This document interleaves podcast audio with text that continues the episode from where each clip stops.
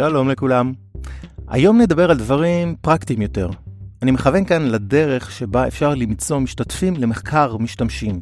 הרבה פעמים אנחנו נתקלים בקושי מסוים במציאת קהל היעד המדויק ביותר עבור המחקר למוצר שלנו. הקושי הזה במציאת קהל נובע מכמה סיבות. יכול להיות שאתם מוצאים את עצמכם נגררים אחרי צוות הפיתוח כשאתם רוצים לבצע מחקר משתמשים. או יכול להיות שפשוט לא קיבלתם מספיק תקציב, אם בכלל, למחקר משתמשים. או אפילו חוסר ידע מהיכן להתחיל ולמצוא משתתפים עבור המחקר שלכם. במאמר מעניין שכתב טיילור פלמר באתר UX Tools, הוא נותן כמה רעיונות טובים לגיוס משתתפים למחקר. הוא מראה שטכניקות גיוס מהירות וזולות יכולות להתחלק לשני חלקים. גיוס משתתפים פנימי וגיוס חיצוני. אז נתחיל בגיוס משתתפים פנימי. כשאתם צריכים לקבל פידבק מהיר ממשתמשים, לא חשוב כרגע גודל הפרויקט או החברה שבה אתם נמצאים. אפשר להשתמש בשיטה הבאה. אולי לא הכי מדויקת, וכן, משתמשים בה יותר לקבלת משוב ראשוני ולא לרעיונות עומק עם משתמשים, אבל היא בהחלט יכולה לתת לכם אינדיקציה מסוימת לגבי המשתמשים שלכם. אני מתכוון כאן לחברי צוות ועמיתים לעבודה שלא שייכים לצוות שלכם, אבל מייצגים את קהל היעד של המוצר שלכם. לשיטה הזאת יש כמה יתרונות. א' כל, הם לא שייכים לצוות המוצר שלכם, ולכן יש לכם סיכוי טוב יותר לקבל פידבק אמיתי יותר. בעיקר אם מדובר באנשי מכירות שיש להם קשר ישיר ללקוחות החברה.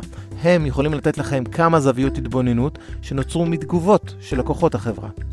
חוץ מזה, אם מדובר בחברה שגדלה כל הזמן, תמיד תוכלו למצוא עובדים חדשים שיכולים לשמש אתכם כמעין שפני ניסיון.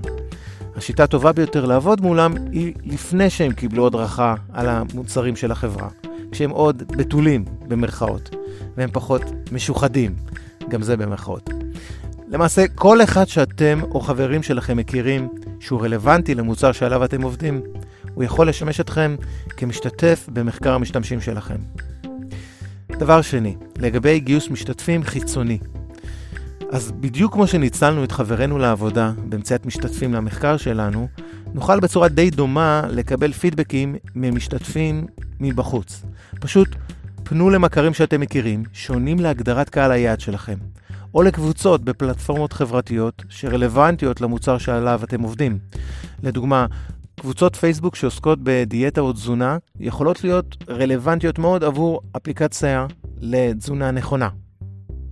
עכשיו, בתקופה שבה העולם שלנו עוד שרוי תחת איום מגפת הקורונה, הרעיון של מחקר משתמשים שנעשה באופן וירטואלי הוא הרבה יותר רלוונטי. אולי לכל אלו מביניכם שמרגישים אי נוחות בגיוס משתתפים שהם לא מכירים, דווקא יצירת קשר דרך רשתות חברתיות יכול להוות אלטרנטיבה טובה עבורם. אבל אולי הדבר הטוב ביותר עבורכם הוא פשוט לפנות ללקוחות החברה שלכם. במידה ואתם עובדים שכירים כמובן. הרבה לקוחות ישמחו לתת דעה על המוצר שלכם, לטוב ולרע. תוכלו גם לנצל את הדאטה של החברה ולבדוק איפה עלו בעיות ספציפיות ולבדוק עם אותם לקוחות ממה נבעה הבעיה ואיך אפשר היה לפתור אותה. עוד רעיון מצוין, שהוא מצריך קצת זמן הכנה, אבל יעזור לכם מאוד בעבודה לעתיד, זה יצירה של קבוצת בודקים מהימנה מתוך לקוחות החברה. הקבוצה הזאת תהיה מעוניינת לתת לכם דעה לגבי כל שינוי שתרצו לקבל עליו פידבק. בתמורה, אתם תוכלו להציע להם תמריצים כמו הנחות או מבצעים שקשורים למוצר שלכם. אז מה היתרון בזה? היתרון של קבוצה כזו, שאחרי שהיא כבר מבוססת ועובדת, היא יכולה לתת לכם מענה מהיר וגם נוצרת ביניכם ובין אותם לקוחות מערכת יחסים לאורך זמן, ובעיקר אמינות. איך מוצאים את האנשים הנכונים לקבוצה הזאת? תנצלו את הדאטה שלכם על לקוחות החברה. תוכלו למנף תהליכי אוטומציה בשביל גיוס למחקר שלכם. תוכלו לפנות למחלקת מכירות או משאבי אנוש, ותנסו להגיע דרכם למשתמשים הרלוונטיים ביותר עבור המחקר שלכם. תוכלו גם לשלוח מייל בתפוצה, ובתוכו סקר לגבי המוצר שלכם, או הודעה באתר על השתתפות בהצעות לשיפור המוצר עם קישור להרשמה ויצירת קשר איתכם.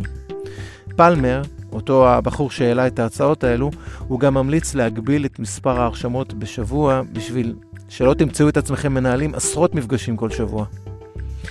אז לסיכום, ברור לנו שככל שנוכל לקבל במהירות רבה יותר תובנות מהמשתמשים שלנו, ככה גם נוכל לתקן ולשפר את המוצר שלנו. ההצעות שעלו כאן אמורות לשפר את היכולת שלנו להגיע לקהל היעד הנכון ביותר עבורנו, ולתת לנו תובנות מצוינות שיוכלו בסופו של דבר לשפר את חייהם של הלקוחות שלנו. הלקוחות מרוצים, מנהלי החברה מרוצים, אתם מרוצים. צאו לדרך.